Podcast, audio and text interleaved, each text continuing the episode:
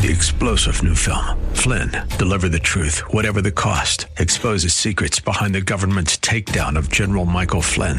Flynn knew what the intel world had been up to. He ordered the first audit of the use of contractors. This set off alarm bells. He told the truth. He was the most dangerous person for Donald Trump to hire. They had to get rid of Flynn. Flynn, deliver the truth, whatever the cost. Available now. Watch it today. Go to salemnow.com. Salemnow.com.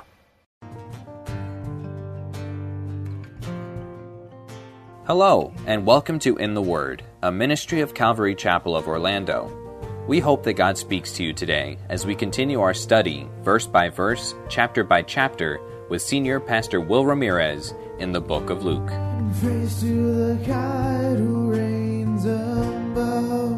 God brought a child to a woman who had been barren for many years.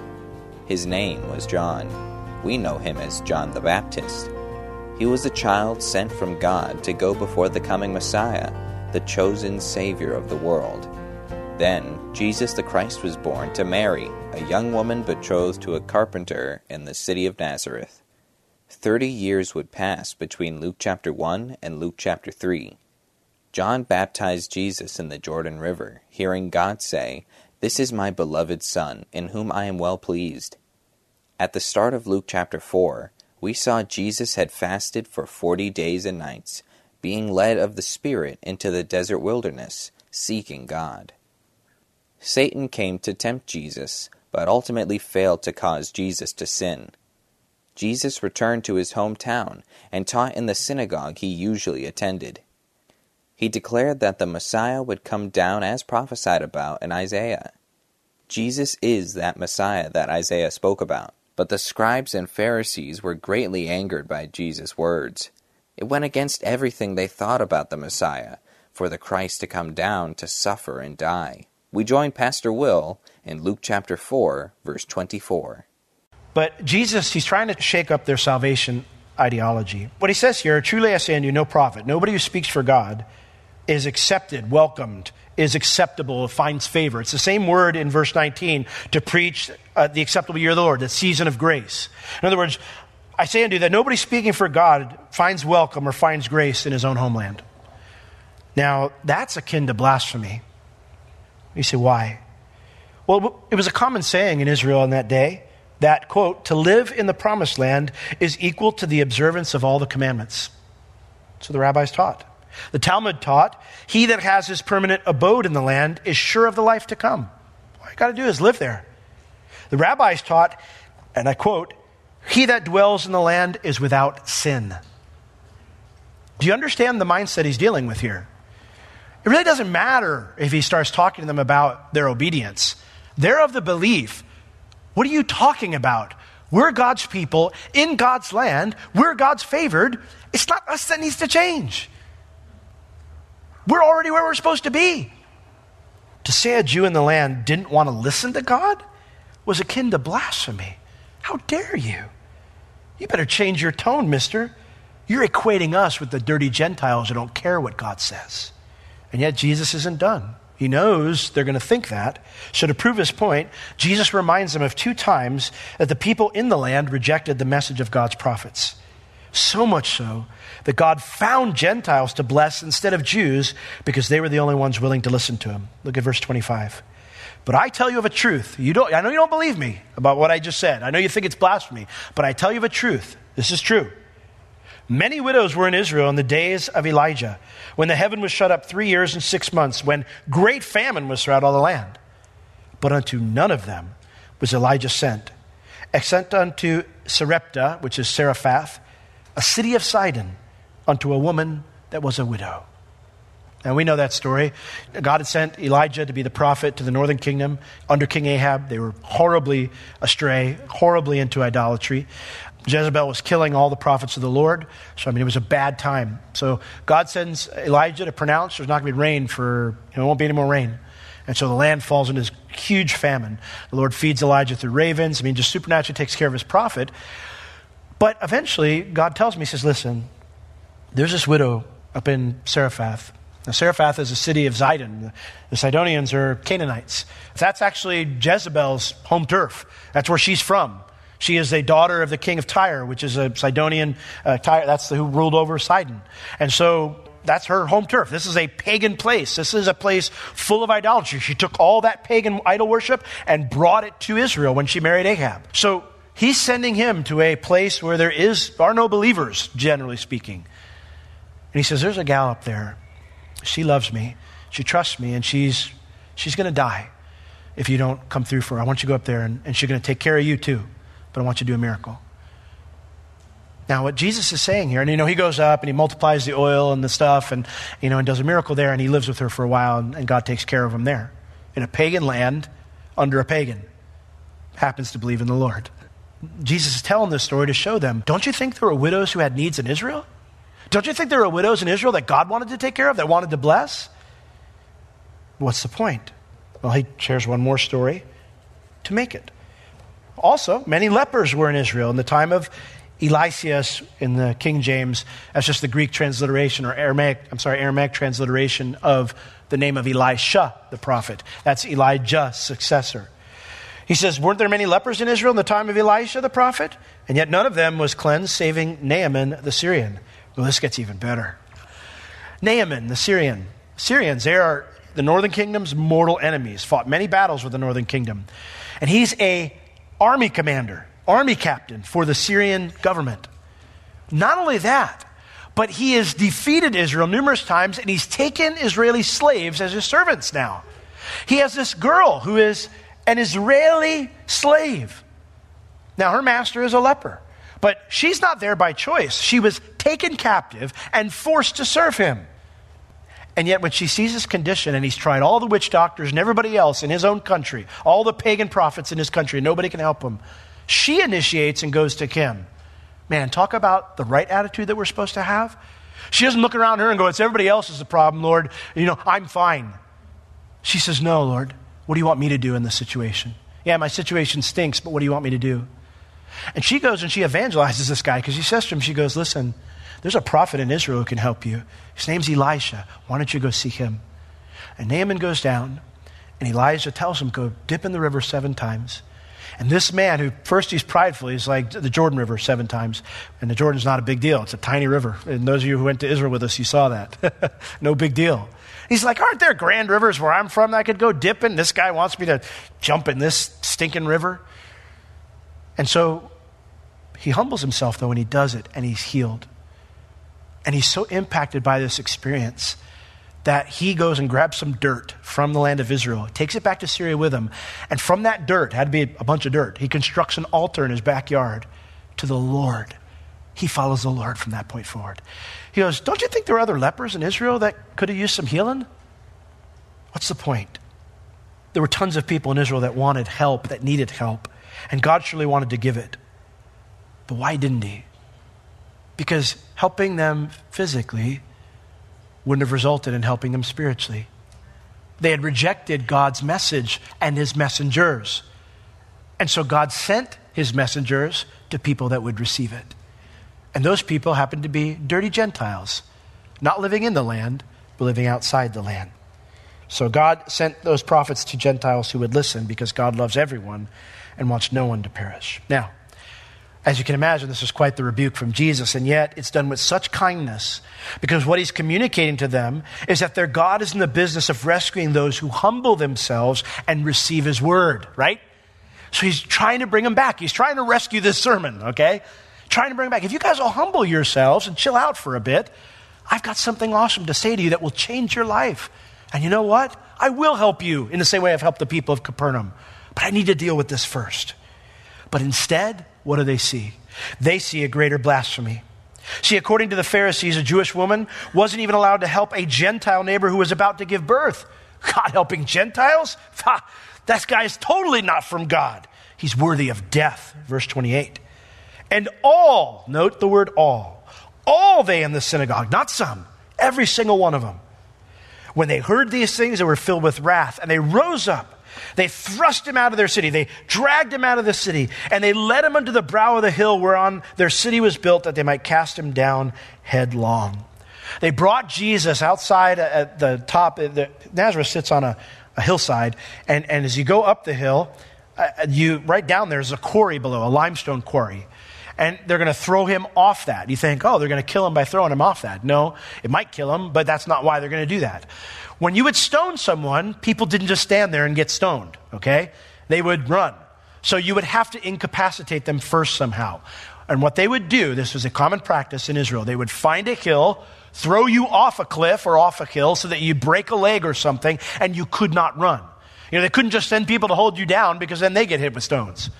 So they would throw you off a hill, you'd be incapacitated, injured, you couldn't run, and then they would kill you by pelting you with stones. They're going to kill him for blasphemy in their mind. Now, how do you go from sensing God's kindness and power to a rage willing to commit murder?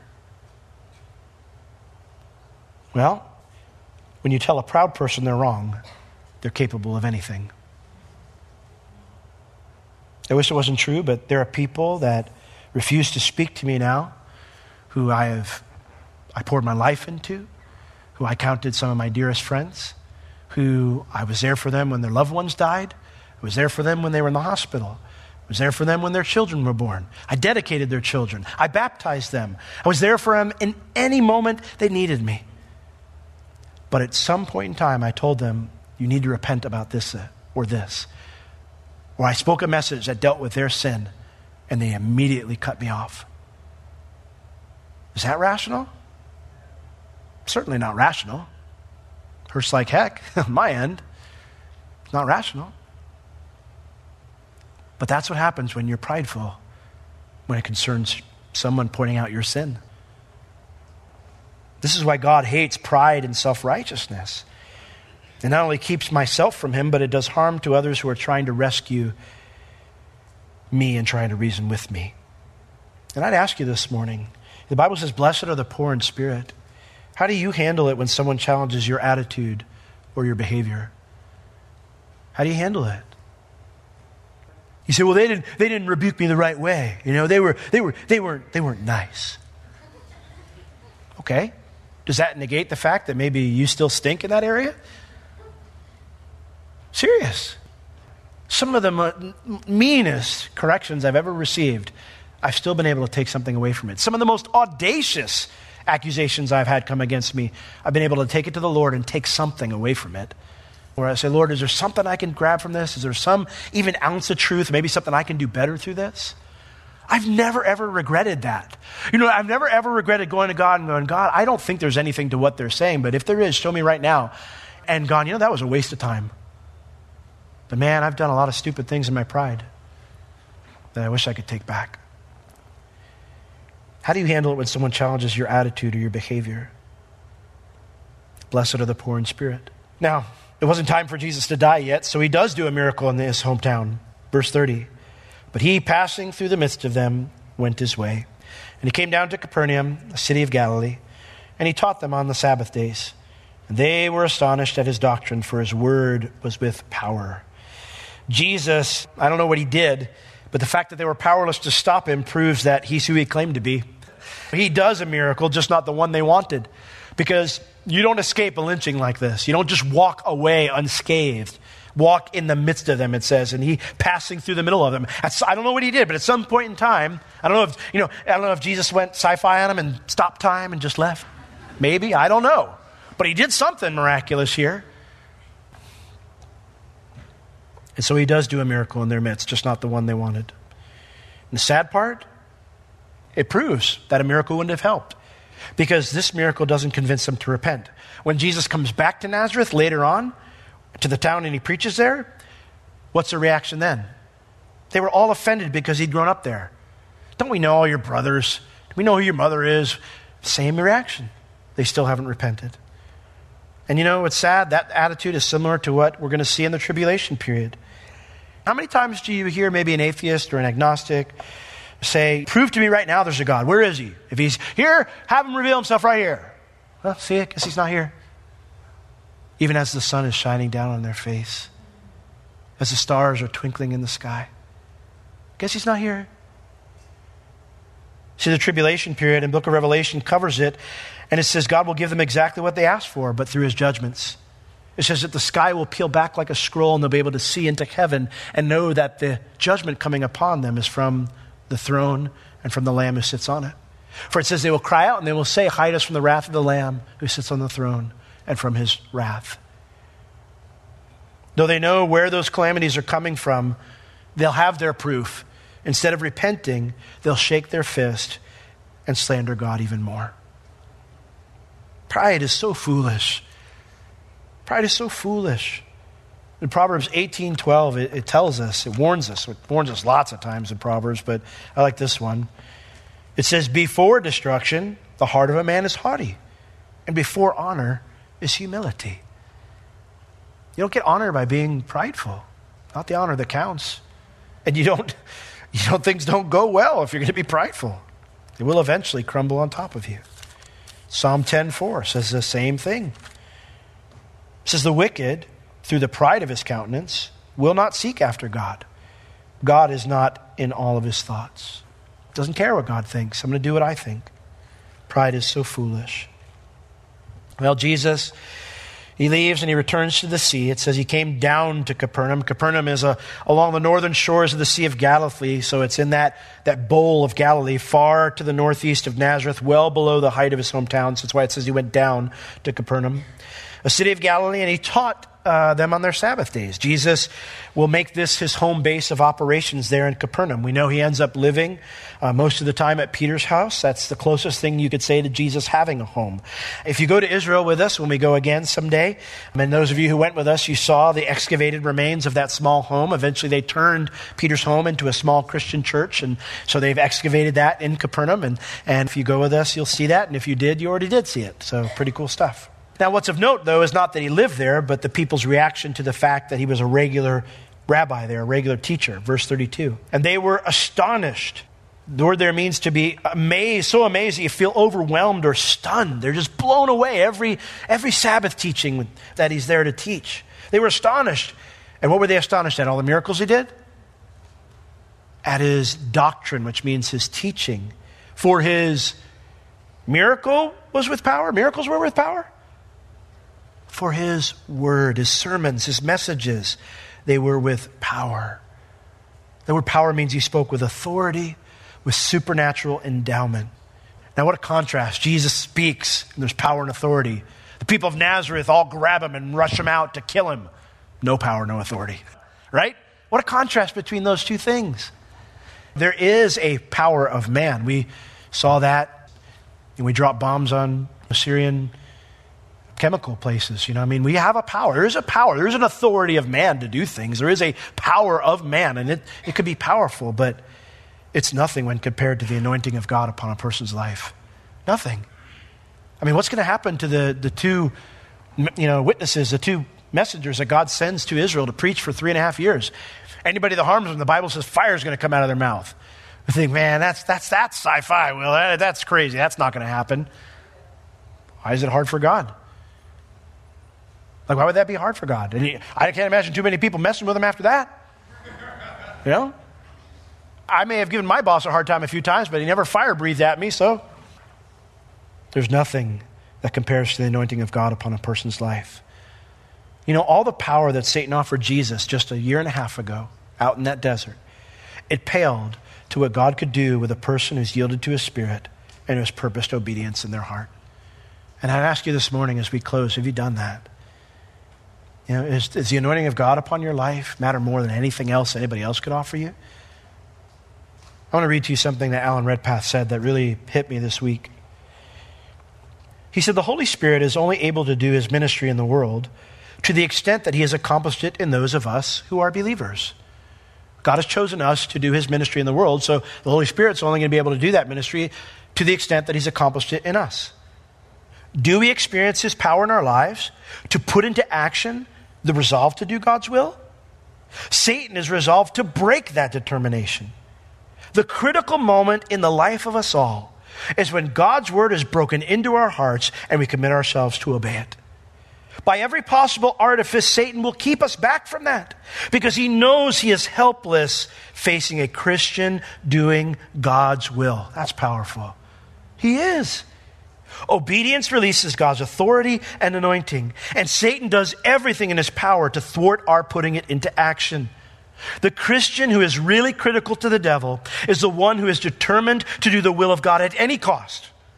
It is not what happens at the end of our meetings that matter, but it is when that commitment is translated into terms of obedience and daily living that the enemy then becomes anxious and fearful. Have you ever read Screwtape Letters by C.S. Lewis? You should if you haven't. It's a great book. The premise of the story is it's Uncle Screwtape. He's a demon, high ranking demon in Satan's army, and he's writing to his nephew Wormwood, who's having some problems with his charge, his Christian charge. And so part of the advice he gives to him is this. In one of his letters, he says, Do not be deceived, nephew Wormwood. Our cause, in other words, the enemy's cause, our cause is never more in danger than when a human, no longer just desiring, but intending to do God's will, looks around upon the universe from which every trace of God seems to have vanished and asks why he has been forsaken, yet still obeys. It's powerful. That's when our enemy trembles. So, what will you have? will you yield to God's Spirit and purpose to be obedient to whatever it is that God's telling you to do today? That's how we're going to knock down hell gates. That's how you're going to have an influence and a witness in your workplace, in your family, in your neighborhood. That's how we're going to change the world. Amen? Amen. Now, what's your response to Jesus' claim? He claims to be the Messiah. He claims to be the only one who can deal with your sin, and he says he wants to help you with it. When Jesus confronted the people he grew up with about their disbelief in God, they critiqued him or they reject him, rejected him, even though his words were kind and they spoke of rescuing them. What's your reaction to that? Are you going to critique him or critique the church or critique Jesus, critique Christianity, critique what things you might see Christians do? Are you going to reject Christ? Or have you recognized your need to be rescued? Can I give you an exhortation this morning? Don't let pride keep you from your greatest need and the greatest miracle that can ever happen to you. Let's pray.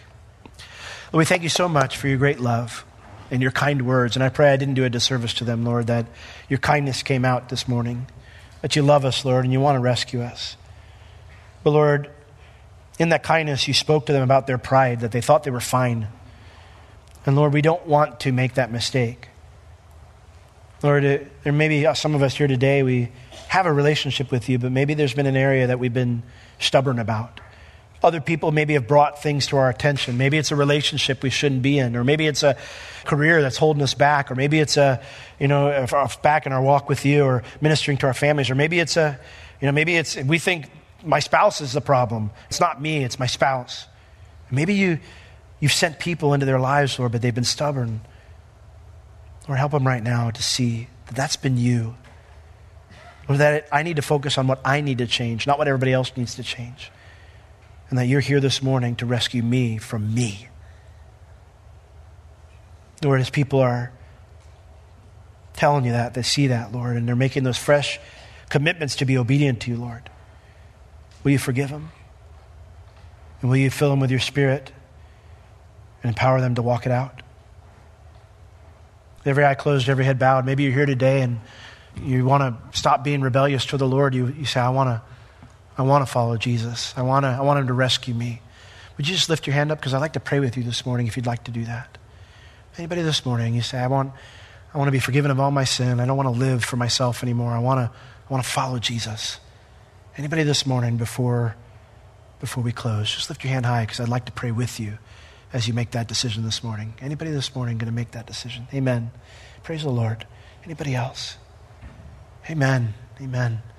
Anybody else? If you raised your hand, or maybe if you're nervous about raising your hand, but you want to you want to make that commitment, just pray with me and say, Lord Jesus, I give you my life. I thank you for dying for me on the cross. I don't want to be critical anymore. I don't want to do things my own way anymore. I yield my life to you. Will you rescue me, wash away all my sin, and take my life and make it meaningful for you? Thank you, Lord Jesus. Amen. The greatest miracle we will ever witness is that we can know and talk to God. We can hear His voice through Scripture and be confident that He not only sees us and hears us in our lowly estate, but that He actually cares about us. He cared enough to come down in human flesh and be acquainted with our weaknesses. He longs to bless us with His presence when we draw close to Him on His terms. If you have any spiritual or physical needs, please contact us. We would love to pray for you and assist you in any way we can. You can reach us at Calvary Chapel Orlando at 407 523 0800 during our office hours Tuesday through Friday, 9 a.m. to 4 p.m. This has been In the Word with Pastor Will, a ministry of Calvary Chapel of Orlando. You can listen to all of Pastor Will's sermons and find other valuable resources online at www.calvarychapelorlando.com or on the Calvary Chapel Orlando app, available on iTunes and Google Play. Thank you for joining us today. We will see you next time as we continue to learn, walk, and live in the Word.